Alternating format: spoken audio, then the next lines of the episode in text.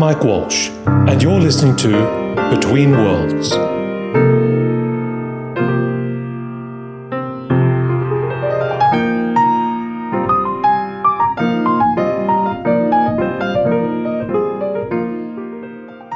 I've been wondering, is there, a, is there a kind of a strange paradox about the fashion industry in that it's sort of their raison d'etre to be avant garde culturally, but do they have the same approach when it comes to technology? Mm, I think not. I mean, the fashion industry prides itself basically on, I guess, reinventing itself four times a year with uh, the four different seasonal collections. Um, and uh, it's, uh, it's based around you know, innovation and creativity and uh, evolution um, which in a creative sense is marvelous. But when it comes to the structure of, of, of their businesses or the business of fashion, um, they're, they're just really adverse to embracing uh, new ideas. Is it kind of like a like a, a, bounded rebellion? well, I, I, don't know where it is. It's just I, I think it comes from a, um, decades of success and so if it's not broken, you know, why change it? I mean, you know, you know the things that that's given most change to the industry has been online retailing. But really, when you look at it, there's still only 12, 13, 14% of uh, globally of apparel sold online. It's still quite minuscule. So, yeah. so while it's had uh, an, an, incredible impact, it, it's, it's still quite small. I'm having a cup of tea uh, in the London offices uh, of Ord, uh, and I'm with the founder of the company, Simon Lock. Uh, and actually, Simon, we I realized we last time we saw each other was almost a decade ago. Um, back when we were both in Australia. And of course, Simon, as many of you would know, is the founder of the Fashion Weeks uh, in Australia. Uh, before that, before he sold the business. Uh, and I, I, think you know when I when I think back to that time, the early two thousands. I mean, it was really an extraordinary time in Sydney, wasn't it? It really was. It was um, a very interesting time that we had created the concept for for uh, a new fashion week in the world, the, the only one then on the southern hemisphere, and the only one really outside of New York, Paris, London, or Milan, with the concept of trying to attract you know leading buyers and media to come to the other side of the world to see designers that they had never heard of. But um, I think around about that time um, in Australia, there was a lot of excitement. There's a lot of excitement going on about the Olympics. So yeah. so Brand Australia was was out there in the world. Uh, we were doing very well in other creative areas of endeavor, particularly in the movies and, and culinary experts. And so there was a bit of a understanding that culturally Australia was more than just beaches and, uh, and our ability to hit a cricket ball. And so the thought that maybe there is a creative industry there and the fashion industry was an interesting one. And creating Australian Fashion Week as the catalyst for people to go, okay, well, maybe I will come down and, and have a look. And of course, you know, they discovered amazing brands like Zimmermann. They discovered people like you know, Akira Isogawa and others who have subsequently gone on to international acclaim. So, so I think there was a, a spirit of openness globally to find out more about Australia. And then in Australia itself, I mean, there really was a, a, an incredibly um, in-depth creative set that was doing fantastic things on that island yeah. that wasn't really getting great exposure. So to be able to shine a spotlight on that creative industry was marvelous. Well, a key part of that story, which I think people often don't appreciate when it comes to uh, fashion weeks, was the, I guess, the role of attracting buyers from outside the market. Mm. And um, there's a link between what you did there and, of course, what you're doing now. Except rather than staging huge, very expensive events that require lots of planes and, and the logistics to move people and, and, and stuff around using technology. So, so how, how did you, I guess, then go on to this new path of starting uh, Ord? It was really interesting. One really did lead to the other, and um, and it was really based around the, the, the, same sort of appetite that, that fashion buyers do have. I mean, their their job is to discover new and exciting brands that they can bring in store to uh, to their customers um, to be able to sell to them. They need to have a balance between brands that are well known by their customers, the Versace's and the Louis Vuittons of life, but also they want to have new and exciting brands that they can they can introduce and perhaps even have them on an exclusive basis. So so that's the reason how the International Fashion Week came into being. That uh, buyers are traveling, you know, now four times a year to uh, to look at these new seasons collections and to come up with the right merchandising value. But we saw an interesting phenomenon towards the end of uh, my time running Australian Fashion Week. Um, so this was really around about the time of the global financial crisis, where where um, being a, a very well-meaning but definitely not in the A League of London, Paris, Milan, and New York, um, we saw a lot of a drastic budget cutting happening out of the back of the global financial crisis. Right. And of course, buying teams were reduced, their ability to travel was reduced. And we were really one of the first fashion weeks to feel that impact more than anywhere else. We went from one year having 285 um, buyers from some of the best retailers around attending the event to within within within two or three years that down to seven buyers. And so it's just like hang on we've just fallen off a cliff. What has happened here? And of course it wasn't just the economic situation it was also um, there's more um, there was more designers trying to show there was more you know pulling power from New York or London. There was a lot of industry factors but it affected us dramatically. And so so, you know, I asked the question, of well, okay, well, if we can't get the buyers to come to Australia, how can we take these wonderful collections in a meaningful way um, to buyers all around the world? And this little thing had been invented called the internet. And we thought, hmm, it could be an interesting vehicle. At the time, though, um, when we first built the vision for Ord, there really wasn't the technology or the bandwidth to be able to showcase collections in a meaningful way to a professional fashion buyer. Professional fashion buyer needs more than just a front, back, and side photo. Yeah. To be able to make because presumably you could just email like a lookbook of collections, which was happening anyway. Yeah, absolutely.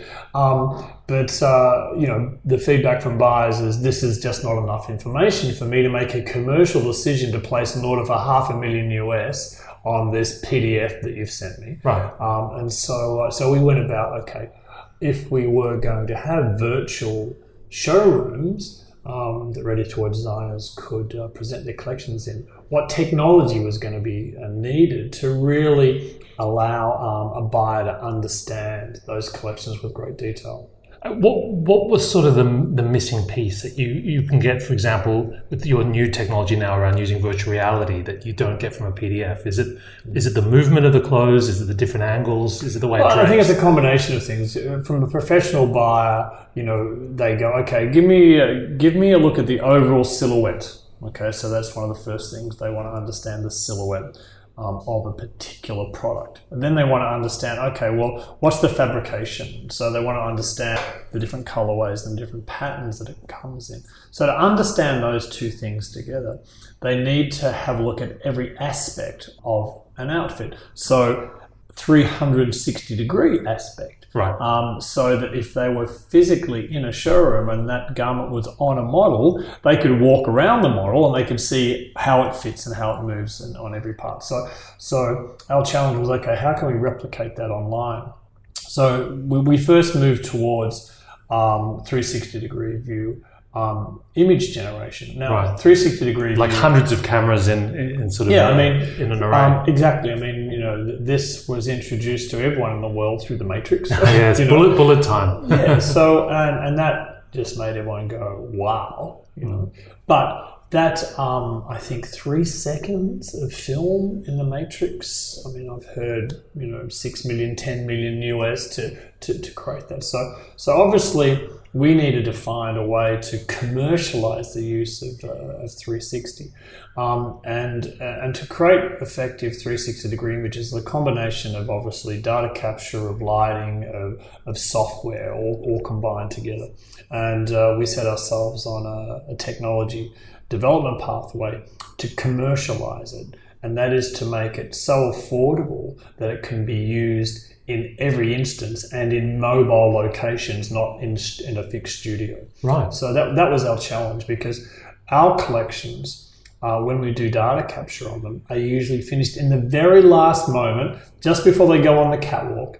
Um, and then once they're finished on the catwalk, they need to go straight away into the physical showroom. So, so Um, those collections are in New York, they're in Paris, they're in Milan, they're in Shanghai, they're in Tokyo, they're scattered all around the world. Because people are looking to buy the minute it goes live on a Exactly. Yeah. And so uh, we don't have the opportunity to say, oh, just bring them to our studio in LA. Uh, we'll take three weeks to shoot them and then we'll be able to present them to buyers.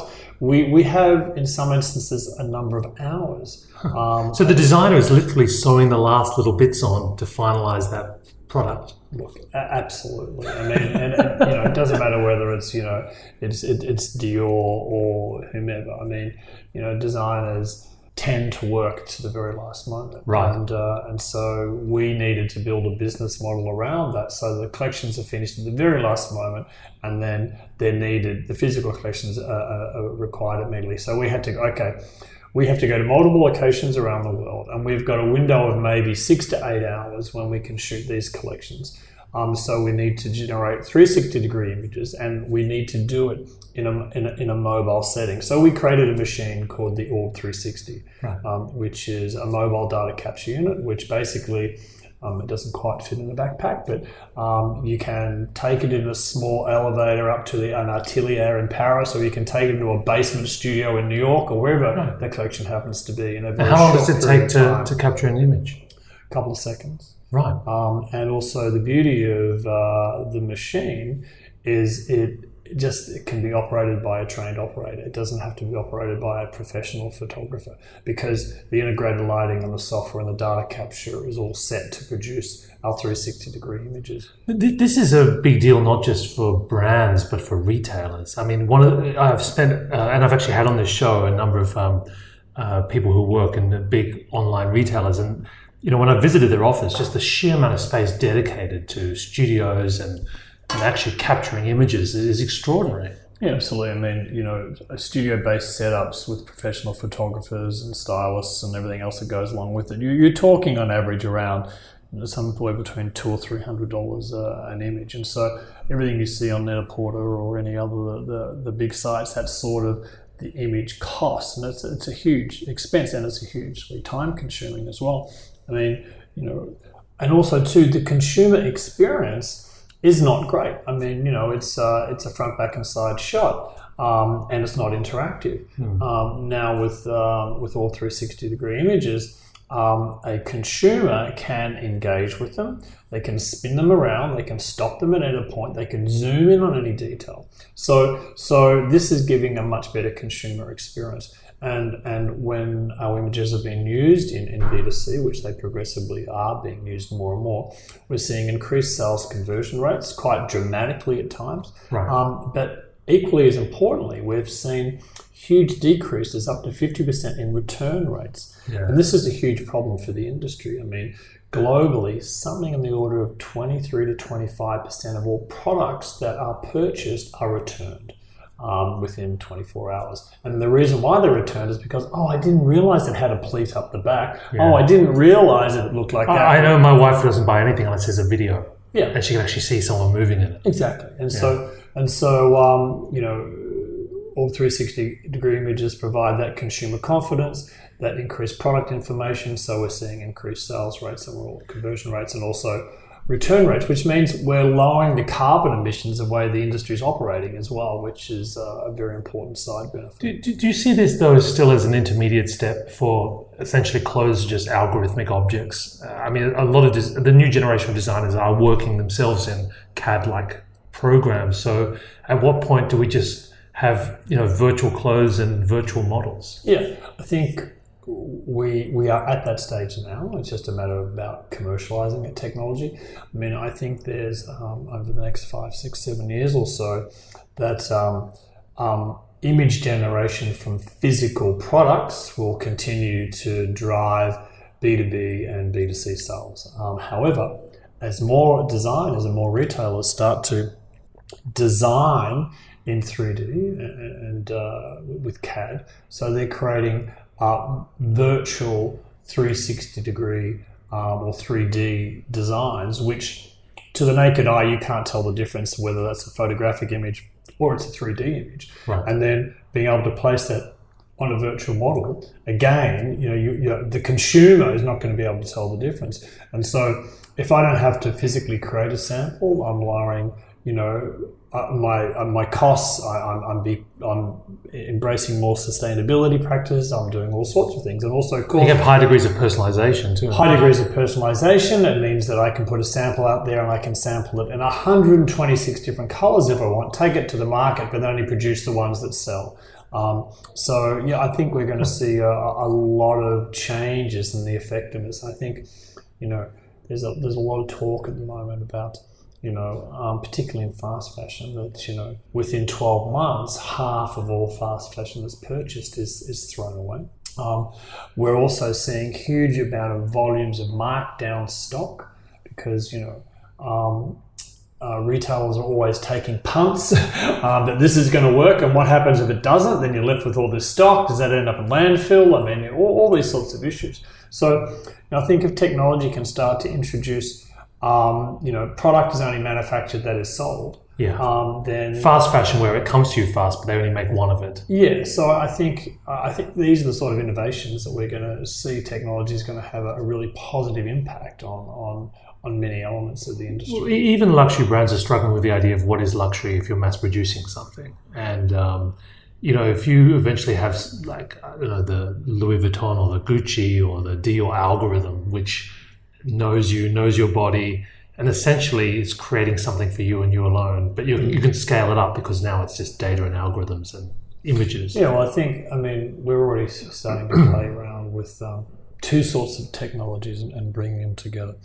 Is that when we shoot um, our collections in in 360, we're shooting digital images, but with um, with infrared and with scanning, we can also at the same time capture the data points of, of that um, clothing. So what- right. what I mean by this is that when I shoot um, a uh, piece of clothing, I also have its data points. So I know that it's a size six, for example, and that I have the, all the data points for size six. So now I can scale those data points up to size eight, nine, 10, or down the other way. So I have all the data points of the clothes. Now, if I can have an avatar of the customer, so if I can scan the customer, um, I mean, there's already very simple technology which allows you to scan yourself through your phone Right. and puts all your data points into to create a personalized avatar of yourself. And so if I've got my data in a personal avatar and I've got data of all the products I like, I can now try those products on. And so it means And if you had like augmented reality glasses, that's sort of a well, yeah, I mean, you can you can do it in a virtual showroom. Um, you can okay, I'm standing in that virtual showroom, and I'd like to see what it look like on that size six. Oh, it's a bit tight. I'll can I try a size eight? Mm, what's it look like in blue? What's it look like in green? I mean, you know, there's uh, there's a lot of virtual reality that's going to happen like that, and then of course once you've got all those data set points, then it makes augmented reality possible as, as well. So. I mean, that's just going to be another way to, to create that experience. What you know, I've, I've, there's already a trend of retailers starting to reduce the size of their merchandising departments because, I mean, why have individuals make decisions when you have all the data on exactly what people are buying? Yeah. Is this a threat for the buyers, the traditional buyers as well? You know, Well, I don't think it's a threat. I mean, we, Or do they- we, or- are or- always going to see, you know, What- what is the new buyer? Yeah, we're going to see people's jobs changes. But uh, you know, one of the one of the innovations we're working on now is, is I'm just take a, an example that that um, um, a designer is presenting their collection at um, at uh, Paris Fashion Week. Now, in the past, um, fashion weeks used to be trade events. The only people that would see these collections, quite frankly, were the buyers or the media that were invited to the event. And of course, since the advent of the smartphone um, and the ability through social media platforms to distribute these images, so whatever goes on that catwalk is now instantaneously presented to the consumers around the world. right. Um, and of course, consumers interact with those images. Oh, I like that. Like, like, like. Oh, I don't like that. Oh, that's dumb, or whatever it might be. So, the minute a wholesale collection, so remember this collection is not available, hasn't been made yet. You know, it's only this sample collection that's been shown. So, however, at this point, let's just say we're in March in uh, in Paris, and uh, this is the new autumn winter collection of Chanel or Dior, or whomever it is. Um, so it's just been washed out around the world to all these consumers. So we now have consumer engagement data points that say what they like out of the collection. They like this, they like that, they didn't like this. So that's interesting. Now, um, that data says um, they don't like the red, they like the yellow, they like the short, they like the long, whatever it might be. So we've got a data set there that's come out of that consumer.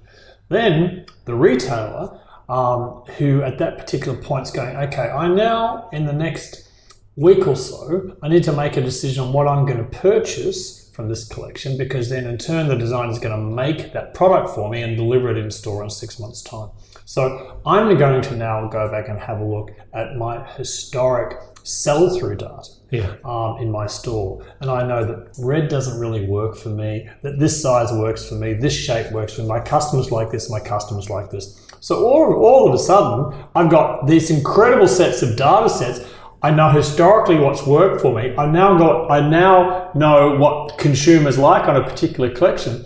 And algorithms will combine these data sets to tell you what your order should look like so that it can be most effective for you as a retailer in terms of the product, the color, the sizing, and the price point. So, so can machine learning do that more effectively than a buyer? Absolutely. So, what does a buyer become? A buyer becomes a, a controller of, of, of these algorithms and putting Right. together merchandise. Uh, uh, and I was going to say that's a very di- the algorithmic buyer of the future is a very different kind of person than the sort of the absolutely fabulous three martini lunch person. and going 90s. through personal gut feeling. Yeah, and, yeah. uh, personal gut feeling might have a success rate with some buyers that's quite high. With others, it can send companies bankrupt. you know, Barney's. You know, look at Barney's. I mean, you know, just gone into to, to liquidation. Now, why is that so?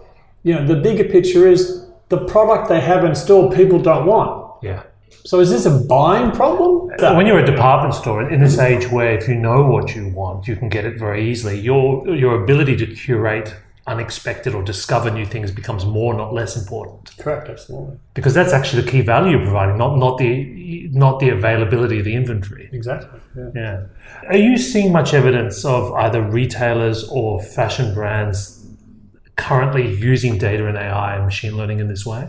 We've seen some evidence of some of the big companies, H and M and Zara, using a lot of um, um, consumer data sets to better manage their inventory. So we're certainly seeing um, From a, lo- like a that. logistics perspective. from a logistics perspective, but also from a, a trend purchasing perspective. Right. So we're starting to see that as sort of the, the front end. Um, but no, there's, there's not a lot of evidence in the industry at the moment that uh, that uh, that AI is going to have a, an impact in certain areas, but but, it- but certainly is going to. Um, you you took a big investment recently from uh, uh, Alibaba, right? And uh, you know, which is an incredible sort of testament to, I guess, uh, they're sharing your vision of where this is going to go. But if anyone's going to think about this differently, it's the Chinese, you know, because they have. Uh, you know, more of a tabula rasa when it comes to thinking about the future of retail. I mean, not only is Singles Day like this extraordinary, you know, Incredible. consumer phenomenon. Um, you know, it, they've they've taken a lot of ideas that even came out of Japan, uh, like you know. Uh, Tokyo Girls collection of live buying uh, from fashion shows, and they've sort of scaled all of this up. So, what are you now seeing in, in China in terms of data and technology and new payment platforms? Is it changing the way people buy fashion? Yeah, it's, it's the most technology enabled retail environment in the world, far in advance of anything we're seeing anywhere else. And uh, it doesn't even get the recognition it deserves because it's all in Chinese. Right. And it, it's really interesting because, you know, because the user interfaces are so um, harsh to the Western eye that uh, that the user interfaces on the apps the user interfaces on the platforms to a Western eye look so horrible. They're sort of dismissed, therefore, as being you know not as nice or not as you know not as effective. But this is such a fallacy. I mean, How does the customer journey differ, you know, for a sophisticated digital fashion buyer in China, you know, using these apps? Well, I- it it, um, it differs significantly because if you just take um, you know, the WeChat uh, as one experience, which is you know the, the super apps of super apps that you know within this one environment it's seamless so that you can go into one environment go shopping you can have a vr experience you can pay for it with a digital wallet you can you know have it delivered to your home you can it, it's, it's all within one environment and, and it's very sophisticated. Or you know you can just identify you want to go and pick something up at a store and just walk in physically pick it up and walk out without paying. I mean there's there's all, all the technology is, is, a lot more seamless. And also the um, you know the, the data behind the consumer engagement at every part of the journey is is so incredibly effective that um, the communication that's being served to you is so absolutely spot on right. that uh, you know uh, you've been identified as a consumer for something you didn't need, you didn't know that you needed until it was put in front of you, and of course then you have to have it. So you know the data science that goes along with with a lot of the user interfaces, this platform is, is incredibly so sophisticated. So, so from the consumer experience, you know, the user interface is better. You know, the consumer engagement is better. What's being fed to me as a consumer is more effective because it's more appropriate to my wants and needs because my data is being followed. And so, you know, data privacy um, laws are not as they are elsewhere in the world in China. So this does give retailers a lot more flexibility in being able to hone in um, on what is the right product for. As Ali, Alibaba launched, you know, uh, last year their sort of luxury mall, mm-hmm. uh, has this, have they sort of taken some of these ideas to, I guess, merchandise luxury in a very different way? Because I mean, traditional brands like Louis Vuitton and Richemont have always been very frightened of having their products appear on Chinese e-commerce platforms because of fakes and not knowing how their brands would appear. Yeah, look, I think there's a lot of apprehension still about luxury brands, particularly with online retailing in China. Again, they don't like themselves presented in this Chinese environment because the Chinese environment's foreign to them, where everything is, is more open and more use of white space, not all these crazy characters and pop-ups and, and thing going on because it's, it's like, like, the mahjong effect. Yeah, for them, that, for them that looks cheap, but the, but but that's what consumer Chinese consumers want and engage with in a positive way. So you've got to accept that.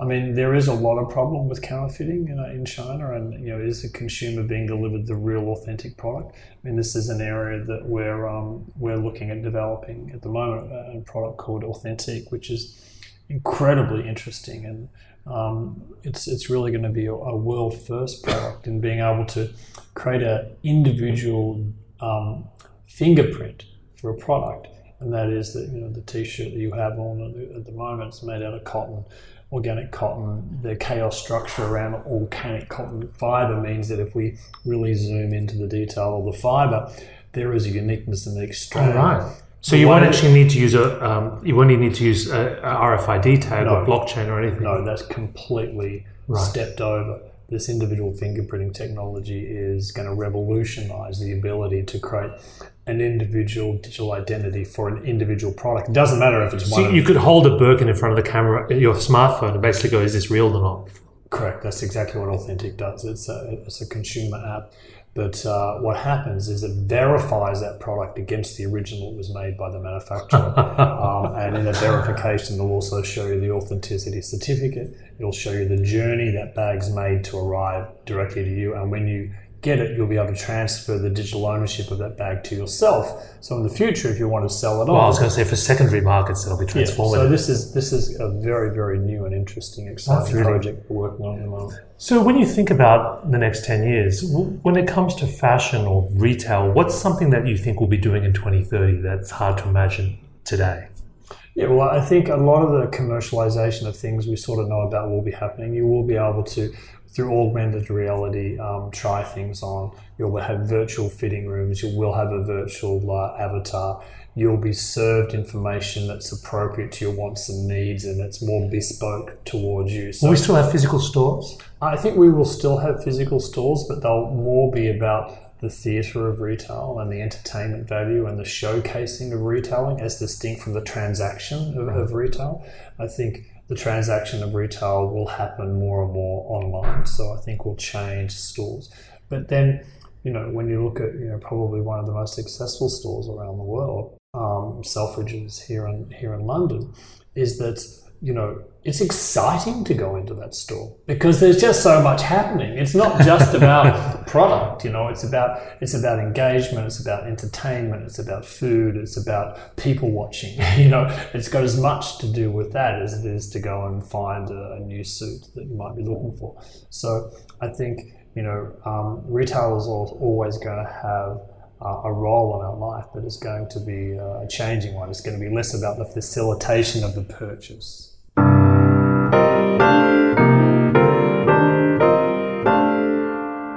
You've been listening to Between Worlds. For more episodes and information on how to subscribe to our podcast, please visit www.mike-walsh.com slash betweenworlds.